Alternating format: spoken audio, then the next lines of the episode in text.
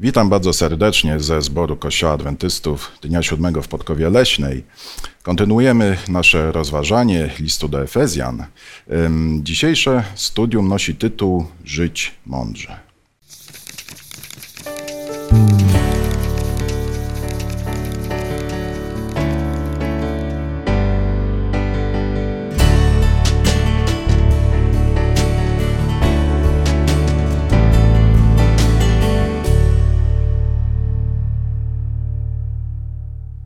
Dzisiaj ze mną razem otwierać Słowo Boże będzie Monika, Zdzisław, Andrzej, a ja mam na imię Michał. Ponieważ otwieramy Słowo Boże, chcielibyśmy poprosić naszego Boga o prowadzenie tego studium. Drogi święty Boże, po raz kolejny otwierając Twoje słowo, Twój list do nas, chcemy prosić Ciebie, żebyś dał nam mądrość, która jest nam potrzebna, żeby je rozumieć, żeby właściwie je przyjąć do umysłów, ale przede wszystkim do serc, żeby ono było wypisane w nas i żebyśmy mogli żyć zgodnie z nim. Pobłogosław nas jako tych, którzy będą rozmawiać o nim. Pobłogosław każdego, kto będzie słuchał, aby te refleksje, które zostaną wzbudzone przez Twoje słowo, pozostały w nas i pracowały w nas. W imieniu Pana Jezusa. Amen. Amen. Przede wszystkim, kiedy y, patrzymy na słowa żyć mądrze, y, nasuwają mi się dwa pytania. Pierwsze, co znaczy żyć mądrze, ale to zaraz sobie mm, te kwestie rozważymy. Ale pierwsze pytanie, po co w ogóle mielibyśmy żyć mądrze? Po co mielibyśmy stosować się do zasad zawartych w y, piątym, omawianym dzisiaj rozdziale, piątym rozdziale listu do Efezjan? Jaki jest sens tego, żeby dzisiaj, w XXI wieku, żyć mądrze? Skoro skupiłeś się na piątym rozdziale, tam są właściwie takie y, dwa problemy poruszane. Z jednej strony rozwiązłość, z drugiej strony y, pijaństwo. No, y, jak znam życie, to takie rzeczy prędzej czy później skutkują bardzo złymi konsekwencjami w życiu osobistym, rodzinnym. Więc chyba lepiej żyć mądrze. Ale czemu mielibyśmy sobie zaprzątać głowę konsekwencjami dzisiaj? Ktoś, kto jest może starszy, może już tak podchodzi, że hmm, muszę myśleć o przyszłości i tak dalej. Młody człowiek nie zaprząta sobie głowy tym, co będzie kiedyś. Jest istotne to, żeby dzisiaj jak najwięcej mieć radości, zabawy w tym życiu. A to nie do końca idzie w parze z życiem mądrze, prawda? Więc ponawiam pytanie, po co mamy żyć mądrze? Co nas miałoby motywować do tego?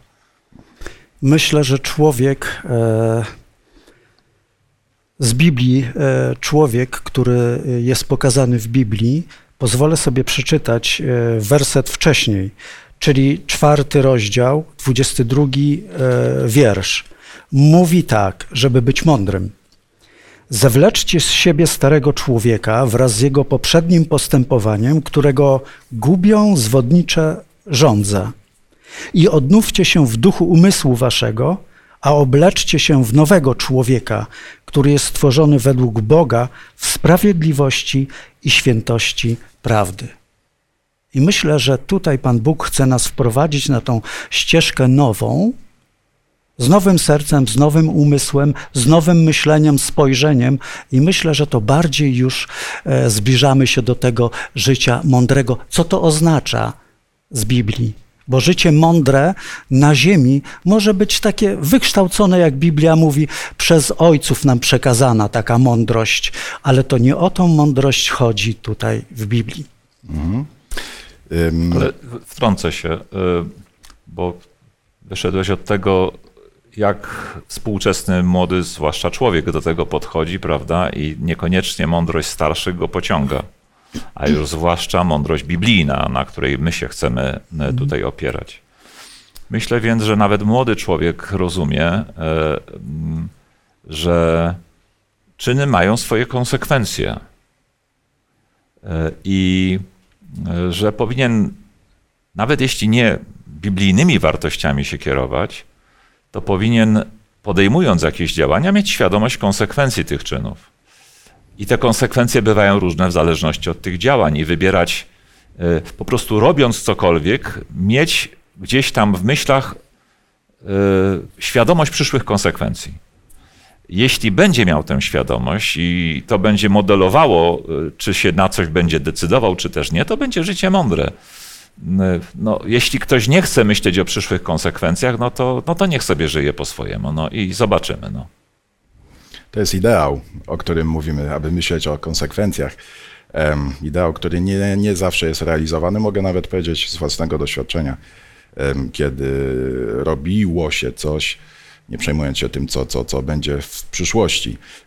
Pismo Święte też nam odpowiada, dlaczego mielibyśmy żyć mądrze, ale zanim jeszcze przejdziemy, to jeszcze Zdzisław, proszę. Tak, chciałem zwrócić uwagę tutaj, że przyszła mi taka myśl a propos Twoich słów. E, myśl taka, że jednak będą dwie kategorie ludzi na, e, przy przyjściu Jezusa. I jedna, jedną kategorię Jezus powie, że tak, rzeczywiście robiliście to, co przeczytałem, przy zmianie tego umysłu, poglądu, spojrzenia. Ale druga grupa, która też czyniła i wydawało jej się, że czyni dobrze, niestety Jezus powie im przykrą prawdę: Słuchajcie, nie znam was. I, I myślę, że to, co wypowiedziałeś, to jest ważne dla młodego człowieka, ale myślę, że ten młody człowiek musi sobie zdawać sprawę, że to nie wszystko na tej ziemi, e, żyć dobrze, mądrze i tak dalej, bo spotkać się może z tym bardzo brutalnym stwierdzeniem przy przyjściu Jezusa i to będzie bardzo bolesne dla wielu ludzi i powinni oni mądrze spojrzeć na te kwestie. Innymi słowy, mówimy o mądrości Bożej i też mądrości tego świata. Tak jest. Zwykłe zwykłe przewidywanie konsekwencji swoich czynów i w związku z tym wybieranie, nie wiem, na przykład dobrze się uczyć, żeby móc nawet za młodego trafić na rynku pracy na dobrą pracę, tak? Już tutaj nawet młody człowiek szybko się może przekonać e, o, o, o konsekwencjach tego, że się nie uczył. Tak? Ale to oczywiście do zbawienia jeszcze ma się nijak, tak? Jest jeszcze mądrość Boża i tej trzeba poszukiwać, i o tym chyba nawet e, piąty rozdział mówi o takim poszukiwaniu woli Bożej w swoim życiu. Mówimy cały czas o młodym człowieku. Tymczasem Paweł ym, daje rady dla wszystkich, bym powiedział, kategorii wiekowych. E, przeczytajmy wspólnie list do Efezjan, piąty rozdział i tam kilka pierwszych wersetów. Ja będę czytał z dzisiejszej Biblii Gdańskiej. Bądźcie więc naśladowcami Bożymi, jak dzieci umiłowane, i chodźcie w miłości, jaki Chrystus umiłował nas i wydał samego siebie Bogu jako dar i ofiarę ku miłej wonności. A zatem tu mamy odpowiedź na to, czemu mielibyśmy żyć mądrze, ponieważ jest to coś, czego Bóg od nas oczekuje, prawda? Przy czym jest tutaj powiedziane, abyśmy chodzili w miłości. I tu, żeby nie przyszło nam czasem do głowy, że chodzi o miłość samolubną. Nie chodzi tu o to, co dzisiaj wszędzie słyszymy o tym, że ja jestem najważniejszy, prawda? Ponieważ apostoł Paweł zaraz dalej dodaje: chodźcie w miłości, jaki Chrystus umiłował nas i wydał samego siebie Bogu jako dar. Miłość Chrystusa jaka była? Była tak ogromna, że oddał za nas życie na krzyżu, prawda? E, tak jakby porównałeś, porównałeś tutaj miłość altruistyczną e, w przeciwieństwie do miłości egoistycznej samego siebie, tak? E, ale to nie jest jedyne, co wydaje mi się tutaj Paweł ze sobą zestawia, bo troszkę dalej wspomina o nierządzie, który z kolei dla wielu ludzi dzisiaj, a pewnie wtedy również, kojarzony był z miłością, prawda? Kochać się to dla wielu ludzi wtedy i dzisiaj oznacza tylko jedno uprawiać seks. Mhm. Tak? w jakichkolwiek układach i, i, i z kimkolwiek. A tutaj w, jesteśmy wzywani do życia w miłości, żeby tej miłości było dużo, żebyśmy kochali, ale jednocześnie, żebyśmy w sprawach seksu byli bardzo ostrożni. Bardzo ostrożni, ale stoimy, czuję, że stoimy tutaj na e, bardzo urwistym zboczu, czy czasem nie pójść w stronę taką, że... I kiedy mówię ostrożnie, nie chodzi wcale o bezpieczny seks. No więc właśnie, żeby, żeby nie pójść czasem w stronę, że o, że temat y, fizyczności, intymności, seksu i tak dalej jest tematem, który nie istnieje, przynajmniej wśród chrześcijan, nie powinien istnieć i w ogóle być poruszany, bo również takie są niektóre prądy. Chrześcijaństwo nierzadko kojarzy się z czymś, co jest aż nazbyt takie umaralnione, bym powiedział. Albo też z tematami tabu, których nie ruszamy. Na Otóż przykład to. ten temat. Otóż to. Tymczasem, co Paweł mówi w kolejnych wersetach, o których y, Andrzej już tutaj wspomniał? Przeczytajmy y, od trzeciego wiersza do piątego. Będę czytał z Biblii Ekumenicznej. O nierządzie zaś, czy jakimkolwiek postępowaniu bezwstydnym lub chciwym, nawet nie wspominajcie, jak przystoi świętym. Niestosowne są także nieprzyzwoite i głupie rozmowy lub sprośne żarty. Bądźcie raczej pełni wdzięczności. To bowiem powinniście wiedzieć i rozumieć, że ani człowiek rozwiązły, ani bezwstydny, ani chciwy, to jest bałwochwalca, nie otrzyma dziedzictwa w Królestwie Chrystusa i Boga. No właśnie. Nie jest tu powiedziane, aby y, nie było wśród was poruszane w ogóle tematu współżycia i tak dalej, ponieważ wiemy, że chociażby to jest coś stworzonego przez Boga, prawda, dla małżeństwa. Ale jest napisane tutaj o wszeteczeństwie, o nierządzie, to są synonimy, prawda? Jest napisane, że każdy, kto to czyni, nie wejdzie do Królestwa Bożego. I tutaj jeszcze bym postawił takie pytanie. Czy każdy człowiek, który kiedykolwiek w swoim życiu czynił takie rzeczy, w myśl tych wersetów już nie ma działu w Królestwie Bożym i nigdy go nie będzie miał? Czy może o coś innego tutaj chodzi? Ja myślę, że odpowiedź na to jest w pierwszym liście Jana. Szukam teraz e, tylko tego fragmentu. Jeśli wyznajemy grzechy swoje, grzechy nasze, to Bóg, który jest wierny i sprawiedliwy, odpuści nam grzechy i oczyści nas z wszelkiej nieprawości. Dzieci moje, to już jest drugi rozdział, to wam piszę, byście nie grzeszyli, ale gdyby jednak ktoś zgrzeszył, mamy orędownika przed Ojcem Sprawiedliwego Jezusa Chrystusa. On jest ofiarą przebłagalną za nasze grzechy, a nie tylko za nasze, ale też za grzechy całego świata. Oczyści nas z wszelkiej nieprawości. Jeśli wyznajemy, Bóg w swej wierności obiecuje nam, że nas oczyści. O to Więc mi myślę, chodziło. że nawet gdyby trafiło się coś takiego, Bóg obiecuje, wyznaj, a ci przebaczę. O to mi chodziło, dokładnie o, o tę myśl.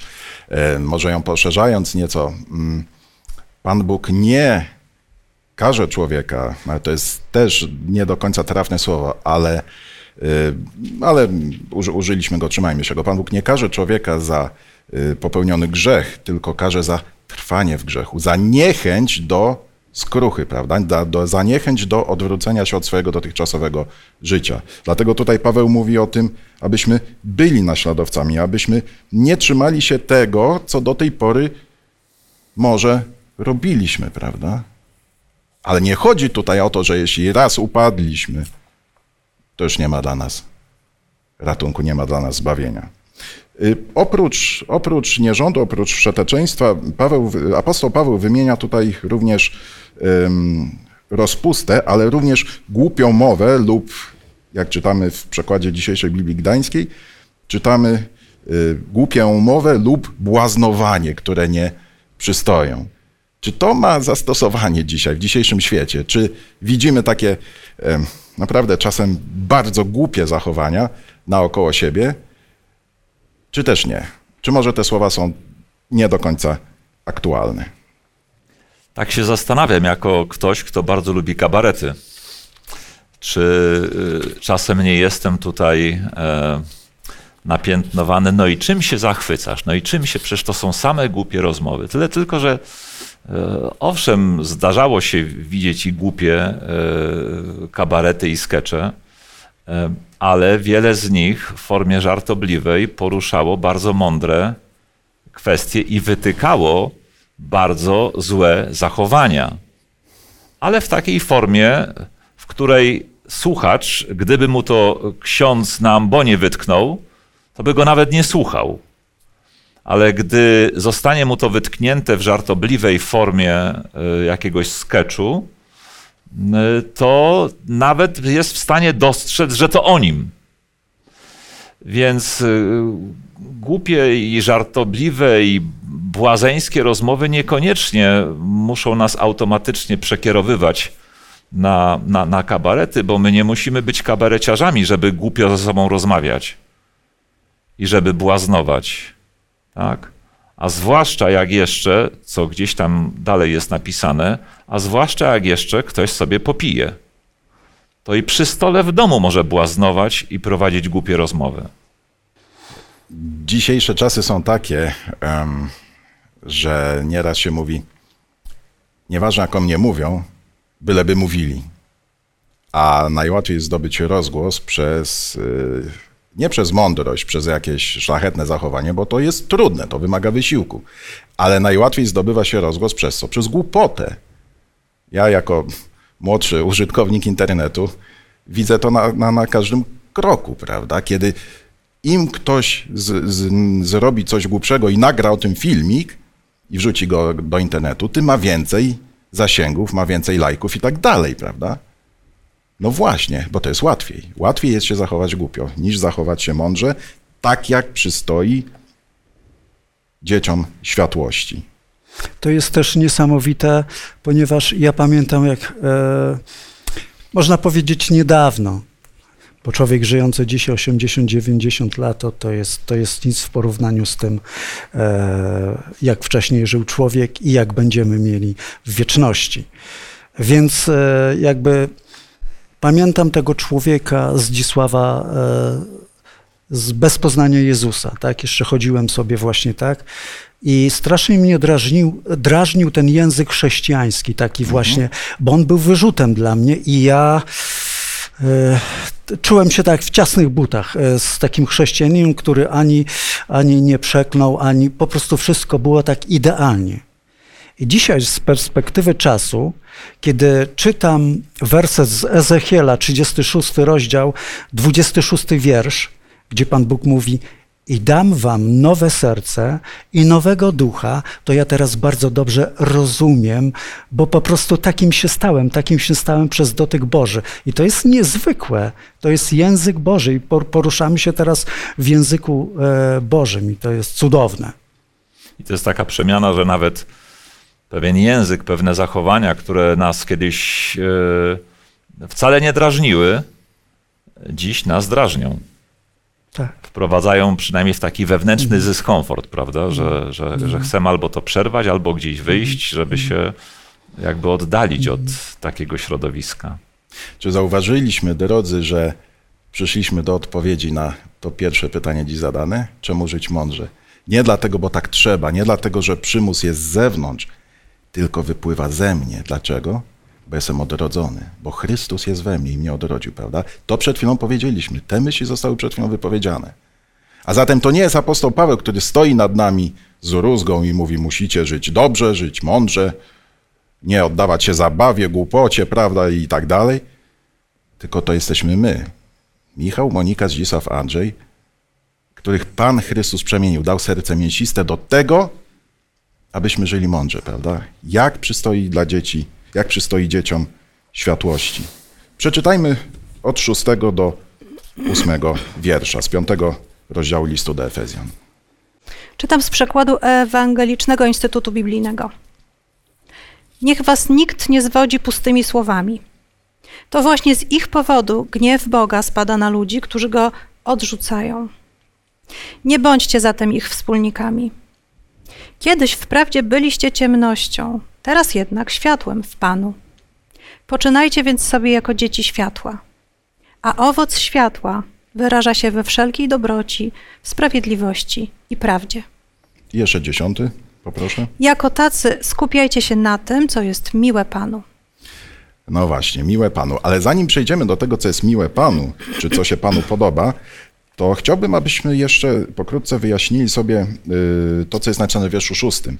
Jest tam mowa o gniewie Bożym, który przychodzi na synów nieposłusznych, czy, czy w innym przekładzie na tych, którzy Boga odrzucają.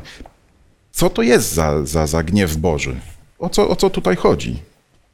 No Bóg pokazał na krzyżu swoją miłość do każdego człowieka, bez względu na to, na status, na sytuację, na położenie jego, czy, czy jest dobry, czy jest zły. Pan Bóg jest tak niezwykły i ma tyle miłości, że trudno jest tutaj mi zrozumieć, że On po prostu jest takim takim suwerenem i że teraz będzie tutaj e, gnębił człowieka, który nie chce być posłuszny. Myślę, ja to tak rozumiem, że ten gniew Boży to jest taki, że człowiek sam podejmuje decyzję i Bóg staje obok i mówi: Słuchaj, Twoja decyzja, ale wiedz, że będziesz miał bardzo ciężko. I to dla niego jest ten gniew Boży, bo on nie posłuchał Boga i teraz przeżywa trudności, bo one zawsze przychodzą wtedy, kiedy człowiek e, podejmuje swoją decyzję, a nie Bożą. Ja to tak rozumiem. Słowo gniew i to jeszcze w, kontak- w kontekście Boga y, y, dla wielu współczesnych ludzi jest usprawiedliwieniem odwracania się od Boga, od Słowa Bożego, religii, bo oni nie chcą mieć nic wspólnego z Bogiem, który się na nich będzie gniewał. Tak? Przy czym, gdybym się jakby troszkę przeformułował takie pytanie do nich i, i, i zapytał, czy woli, żeby Bóg był sprawiedliwy, czy niesprawiedliwy, to oczywiście przyznają, że woleliby Boga sprawiedliwego. Bo każdy doświadczył w życiu jakiejś niesprawiedliwości i chciałby być sprawiedliwie potraktowany. I w tym kontekście woleliby Boga sprawiedliwego niż niesprawiedliwego. Ale jak się zapytamy, czy, czy chcieliby wierzyć w Boga, który się potrafi gniewać na, na niepobożnych, prawda, czy też w ogóle się nie będzie na nich gniewał, to oczywiście chcieliby takiego, który by się na nic nie gniewał i wszystko w ogóle puścił płazem.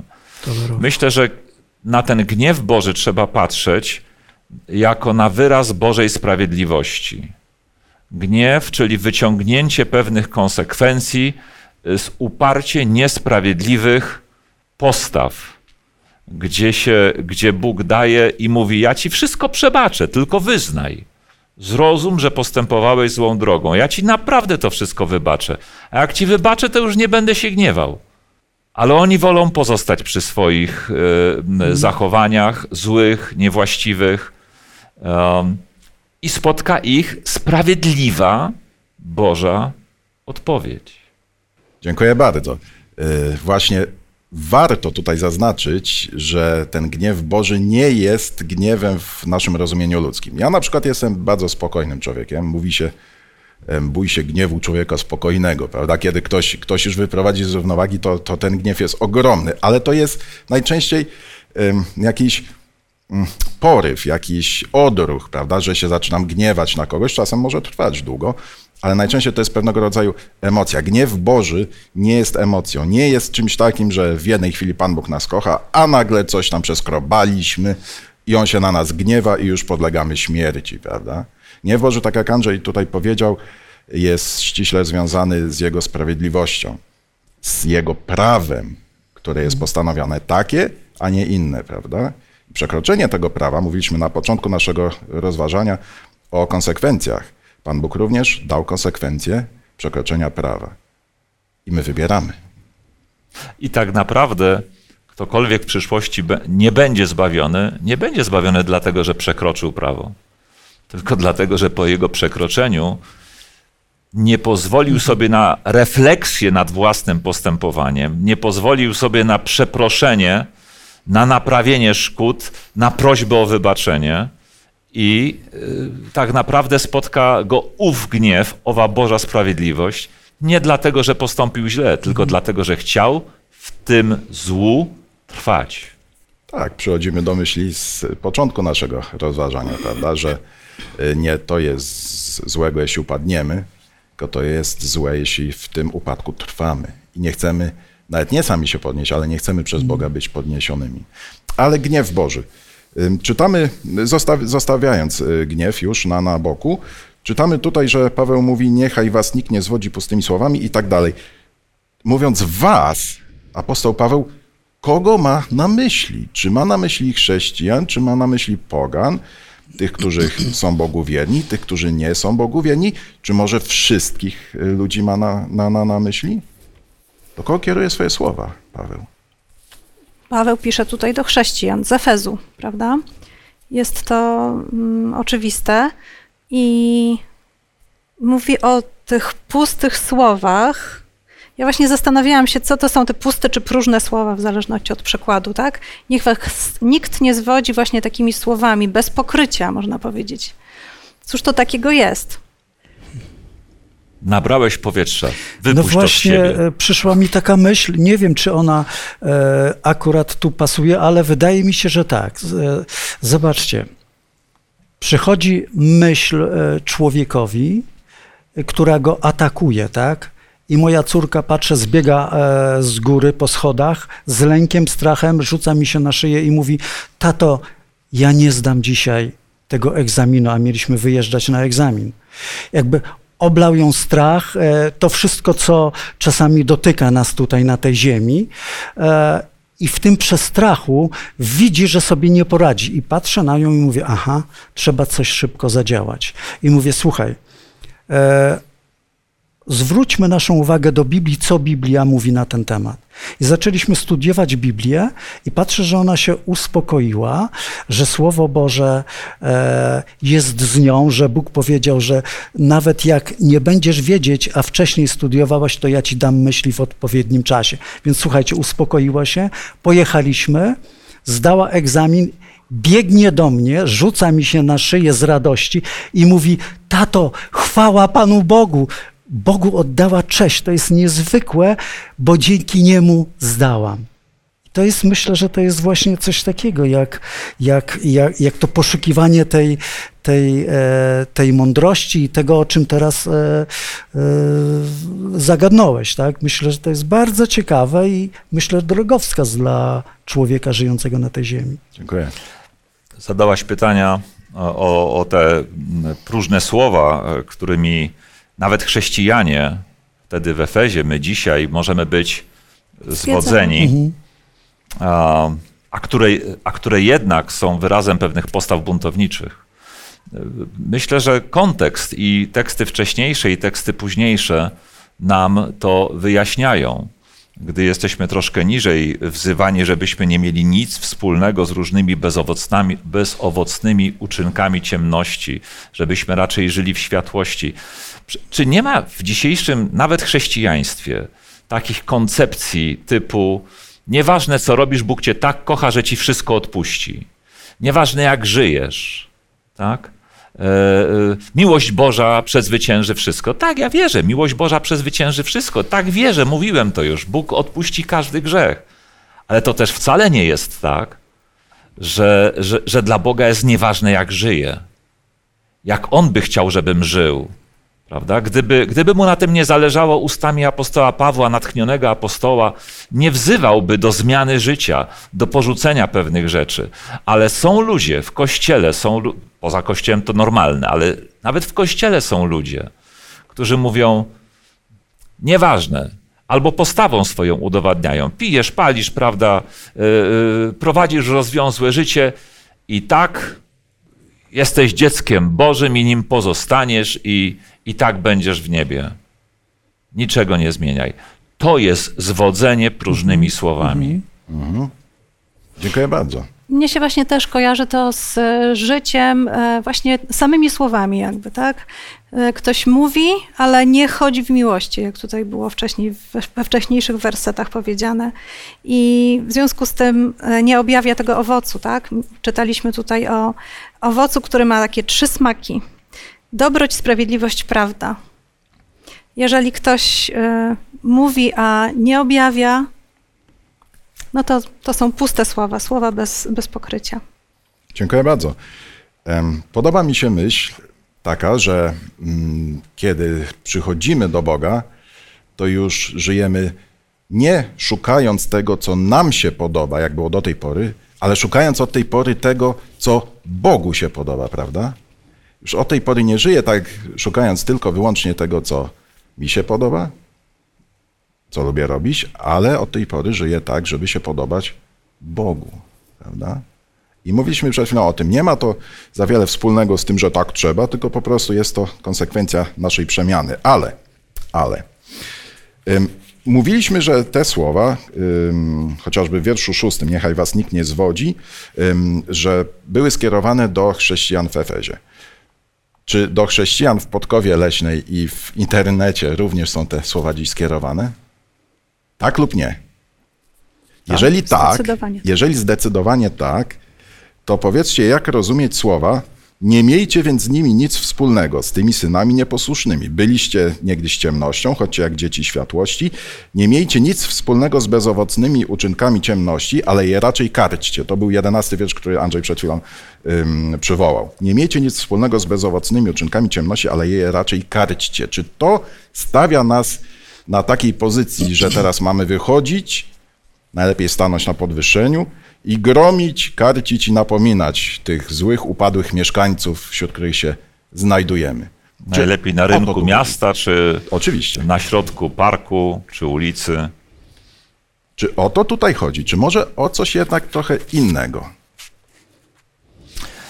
Może odpowiem takim fragmentem z pierwszego listu do Koryntian z rozdziału 5, gdzie apostoł Paweł y, też y, potępia rozwiązłe życie, rozwiązłe seksualne y, życie, ale toczone wśród ludzi wewnątrz kościoła, którzy są w kościele, uważają się za wyznawców Chrystusa, ale jednak powielają pewne praktyki e, wtedy pogańskiego świata. Paweł to, e, Paweł to potępia i mówi, i mówi napis od dziewiątego wersetu. Napisałem wam w liście, abyście nie utrzymywali kontaktów z rozpustnikami.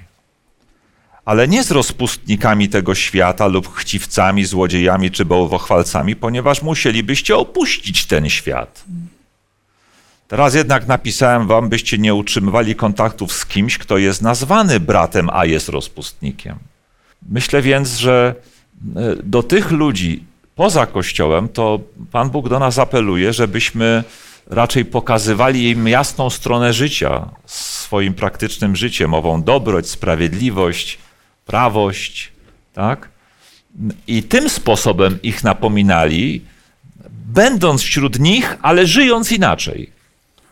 Natomiast tych, którzy są w kościele i którzy powinni się byli zachowywać po chrześcijańsku, żyć w miłości, żyć w dobroci, żyć w sprawiedliwości, a żyją tak jak otaczający ich niechrześcijański świat, to, to tutaj e, tak naprawdę Pismo Święte w paru miejscach mówi, czego Pan Bóg nienawidzi najbardziej.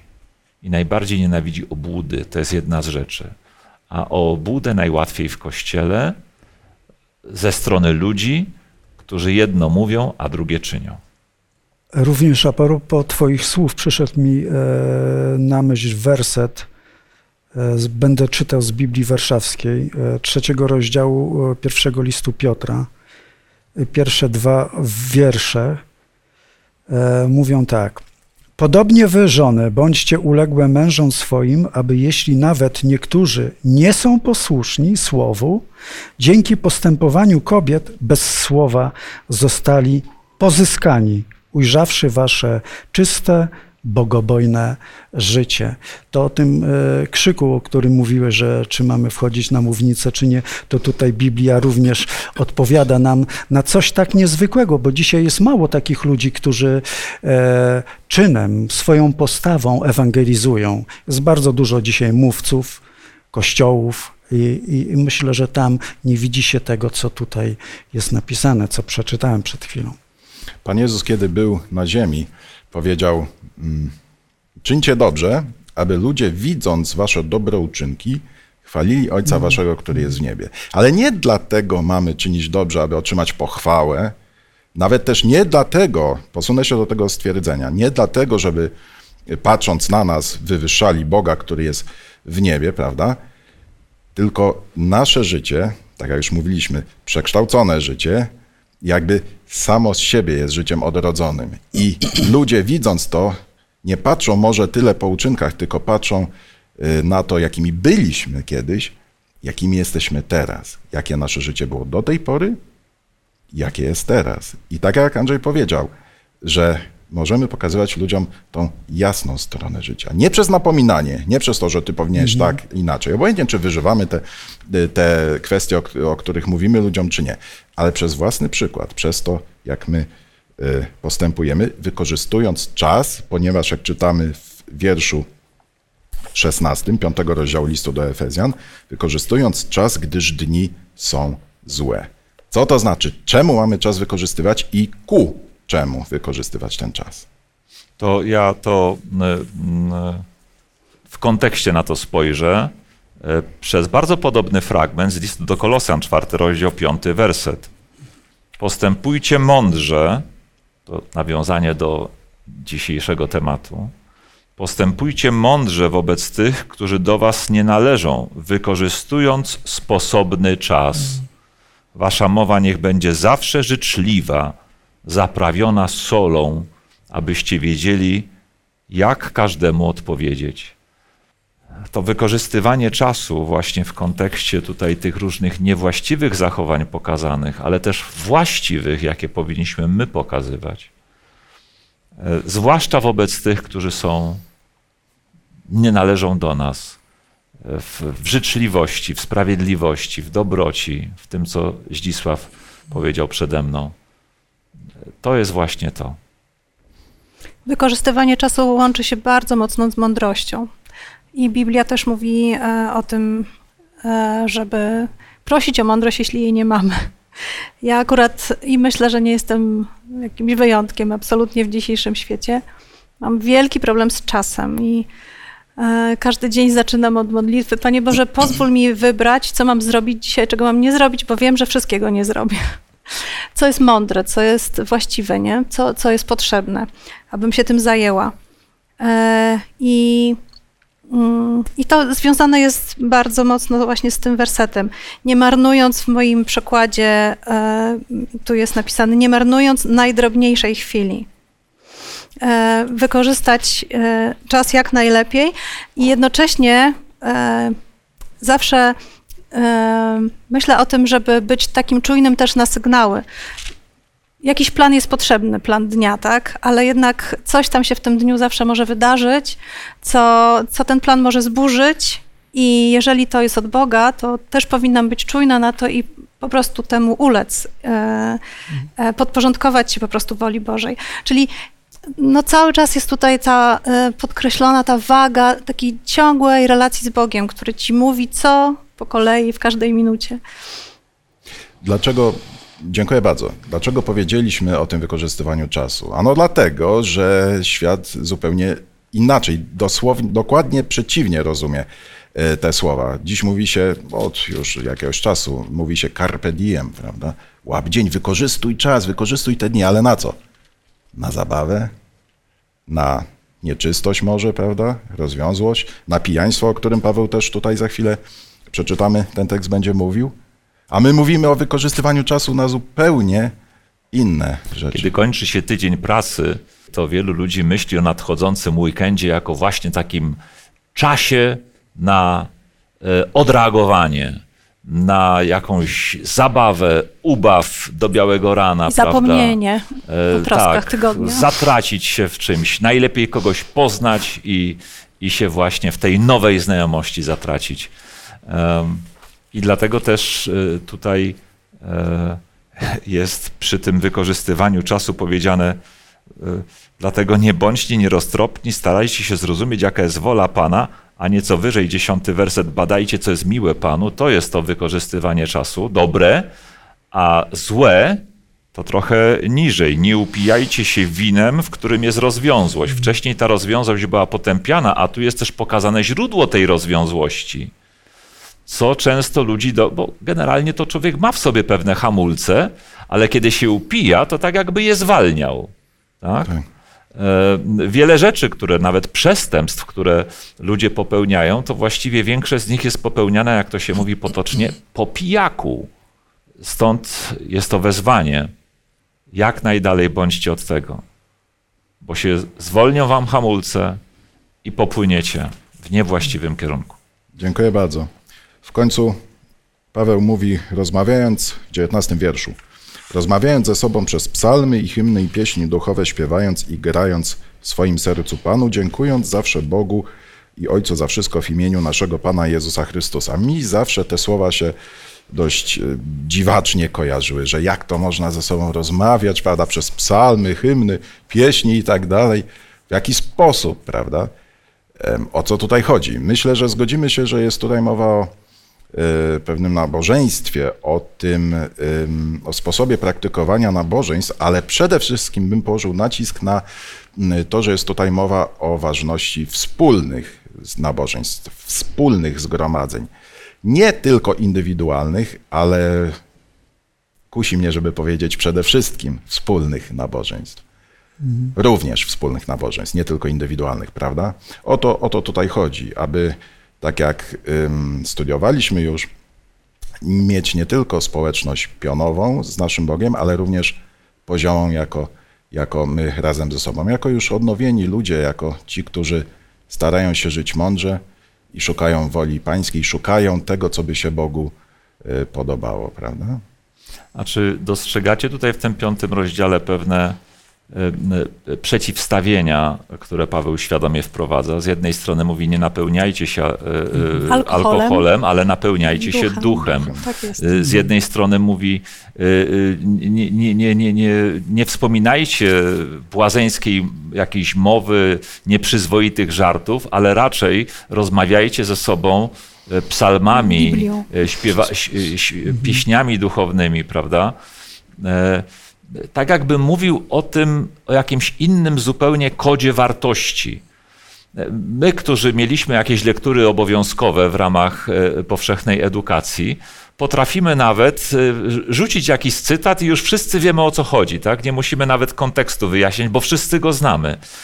Myślę, że gdy będziemy się napełniać duchem, szukać woli Bożej, właśnie czytać Słowo Boże, bo ono jest pełne tej woli Bożej. e, Tam są psalmy, tam są hymny różne, tam są różne treści duchowe. Pamiętamy pewne rzeczy, pamiętamy pewne teksty. Wystarczy, że rzucimy jakieś hasło z nich i gdy wszyscy w tym tkwimy, wszyscy jesteśmy tym napełnieni, nie musimy więcej mówić. Wiemy, co się kryje za pewnymi zdaniami. Y, Za każdym jednym zdaniem znamy treść dziesięciu kolejnych, które się z nim wiążą. Prawda? Chodzi, jakby mówi, odrzućcie tamto, wypełnijcie się zupełnie innym światem, zupełnie innych wartości i mówcie o nich, a te wartości zaczną wypełniać wasze życie. I zaczniecie świecić, bo tutaj czytaliśmy o, tym, o tej roli światła. Poczynajcie więc sobie jako dzieci światła, a owoc światła wyraża się w dobroci, sprawiedliwości, prawdzie. Czyli rola światła, rola soli, gdzie indziej jest e, powiedziane, to jest, to jest to, czym mamy się zająć. Jeszcze mam taką myśl, że często mówią, że my chrześcijanie to jesteśmy odrealnieni od rzeczywistości. I generalnie spotykam e, bardzo często takie sformułowania wśród moich znajomych, przyjaciół. I czasami e, boleję nad tym, ale generalnie zobaczcie, przeczytam taki tekst, który jest niezwykły i który kieruje nas do tych e, naszych przyjaciół, którzy, że tak powiem tym językiem, są właśnie tam po drugiej stronie, nie znają woli Bożej, e, może są na etapie szukania. Jest niezwykły tekst dla nas chrześcijan, który mówi w, ten sposób. E, Pierwszy list Piotra, drugi rozdział, dwunasty wiersz. Prowadźcie wśród pogan życie nienaganne, aby ci, którzy was obmawiają jako złoczyńców, przypatrując się bliżej dobrym uczynkom, wysławiali Boga w dzień nawiedzenia. To jest nasza misja i generalnie e, tam powinniśmy być i tam powinniśmy świadczyć, bo to będzie światłem dla nich, w którym momencie Pan Bóg będzie wiedział, w którym momencie e, przypuścić tak, z, e, tak zwany, no nie powiem, e, to, to źle zabrzmi, atak, ale, ale w pewnym momencie e, przyjdzie do serca tego człowieka i go uratuje, nawiedzi. A zatem, drogi widzu, drogi słuchaczu, żyć mądrze znaczy po prostu poddać się Chrystusowi. Żyć mądrze znaczy szukać Jego woli, szukać tego, co Mu się podoba. Nie dlatego, że ktoś Cię ukaże, nie dlatego, że zgromi Cię może ksiądz, może jakiś duchowny, może powie Ci, że czeka Cię piekło. Nie. Żyć mądrze znaczy wybierać Boga, ponieważ On za Ciebie umarł. Z uwagi na to, co On dla Ciebie zrobił, że oddał swoje życie i Ty poddajesz się Jemu, Ty oddałeś Jemu swoje życie. Z tego wypływa wszystko. Dziękuję bardzo za dzisiejsze studium. Chcielibyśmy zakończyć je wspólną modlitwą. Nasz umiłowany Panie i Boże, chcemy Ci dziękować za to, że otworzyłeś przed nami dzisiaj Twoje słowo, że Twój Duch Święty dawał nam zrozumienie Twojego słowa. Chcemy Ci dziękować za to, że w Jezusie Chrystusie zostawiłeś nam przykład miłości, właściwego postępowania, prawości, świętości, dobroci. I tylko prosimy Cię, żebyś pomógł nam właśnie takimi żyć w tym świecie abyśmy sami mogli też być przykładem dla innych. O to wszystko prosimy Cię, Boże, przez imię naszego Pana i Zbawiciela, Jezusa Chrystusa. Amen. Do zobaczenia na kolejnym studium z listu do Efezjan, a będzie ono nosiło tytuł Mężowie i żony razem u stóp krzyża.